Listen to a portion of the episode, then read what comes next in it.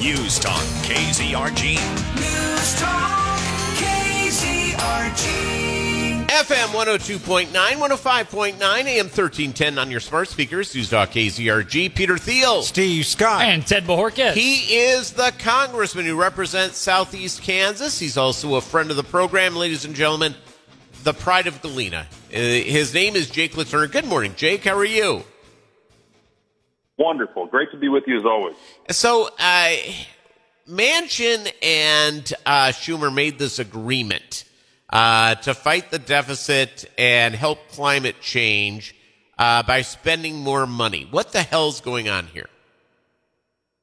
Well, th- th- listen, they were negotiating behind the, the closed doors, apparently, and Joe Manchin uh, gave in to a lot of what he said he would not support uh, in the first place. This is a bad deal for America. This is a lot of Green New Deal nonsense that's going to continue to hamper American energy uh, and give a free pass to the rest of the world.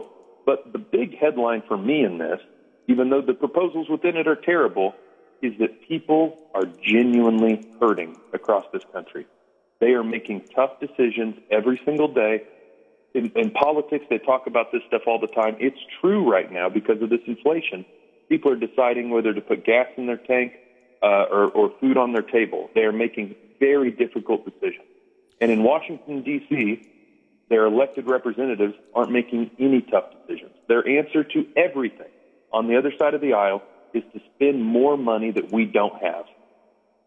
That's my big concern is that we have uh, a deficit that is rising up. We're in a recession. We're going to be having higher taxes and the score on this, Kyrsten Sinema has said that she's waiting for the CBO score uh, to, or the parliamentarian score on this uh, on this legislation. Um, they're gonna they're gonna guilt her into this, aren't they? I, I don't know the answer to that. I hope not. And and I'll tell you this. You know, the numbers that's been put out, the $433 billion package. And if you listen to Joe Manchin talk about it, this is going to save us money. We're, we're going to save money. Uh, it's going to reduce the deficit. Um, it, it's just, I, I'm, I'm excited for the score as well, but uh, because I think that it's going to bear out what a bad plan this is. And I hope there are some provisions in here that Kyrsten Sinema has said that she will not support in the past.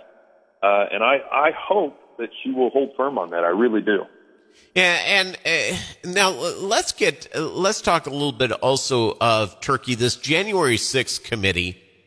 My belief is that they are going to want to invoke the 14th Amendment, and during the lame duck session after uh, after the November election, they'll try to scurry up enough Republicans to vote yes on that. Uh, their whole goal in life is to make sure Trump doesn't run in 2024. I think that that's right. I mean, I, I think that they don't want Trump to ever run again, uh, and um, and that's what this is all about. I mean, I, I think that the timing of these hearings is very obvious. You know, they could have done this. This happened 18 months ago. Um, we could have been having hearings on this uh, a year ago, and they chose to do it now as close to the election as they possibly could. Uh, and um, I, you know, listen, I, I think that. Uh, the lame duck is something we're going to have to watch out for on a whole host of measures. That the Democrats on their way out the door uh, aren't doing anything crazy. Yeah, it's. Uh, I I look at this and just realize that there's probably enough Republicans. Uh, the Senate and and the House is easy. The Senate is the where the problem is. Uh, that would vote uh, to eliminate uh, uh, Donald Trump from running. It, it's very, very sad. Today in Kansas, value them both. Tell us about it. Value them both is incredibly important constitutional amendment on the ballot today in Kansas.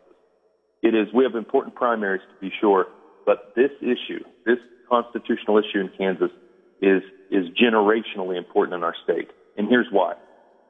The Kansas Supreme Court in 2019 said that in our 1859 Constitution in Kansas, that there is a right to abortion. They are obviously wrong on that, and today is an opportunity to say that. The, the practical impact of what they decided is that common sense laws that have been passed here in Kansas, like if you're a teenager and want to get an abortion, you have to tell your parents about it. You have to get uh, you have to have parental consent notification on that. A surgical Uh, the- procedure the- seems like a good idea. Yeah, of course. These these abortion clinics have to be clean and safe. Uh, you know, when I was in the legislature, we banned dismember, dismemberment abortion, which sounds just as gruesome as it is in practice. Common sense regulations on the abortion abortion industry are all on the chopping block in Kansas right now because of their ruling. All this does is say the legislature gets to make these decisions.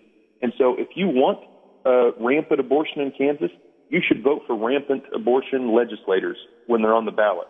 If you don't want abortion, if you want abortion to be regulated, you should vote for pro-life legislators. You can you can elect the kind of representatives representatives you want uh, to make the laws you want in Topeka, uh, but let's just not pretend like the right to abortion exists in the Constitution. It does not in Kansas, and as our Supreme Court at the federal level rightly decided, it does not in our federal Constitution either. You know, what's interesting to me, let's, and again, I'm pro life, uh, uh, Jake LaTurner. I believe in the sanctity of human life, but I also understand we live in a political system where not necessarily everyone agrees with you and me. Um, it, what's amazing to me is that uh, the debate in D.C. having to do with codifying uh, Roe v. Wade is that in the Senate it's hung up because there's several pro-choice Republicans, and yes, there are some there who would vote for it, but they would not vote for a nine-month anything goes uh, legalized abortion, which the Democrats seem to be worshiping. the the point that I would make is that at least that's where the debates ought to be happening. Yes. Courts, the liberals have gotten victories through the courts for a very long time now, where our United States Supreme Court and now increasingly our Kansas Supreme Court, they are finding rights in the Constitution that don't exist. They're overruling common sense legislation when they have no basis to do so.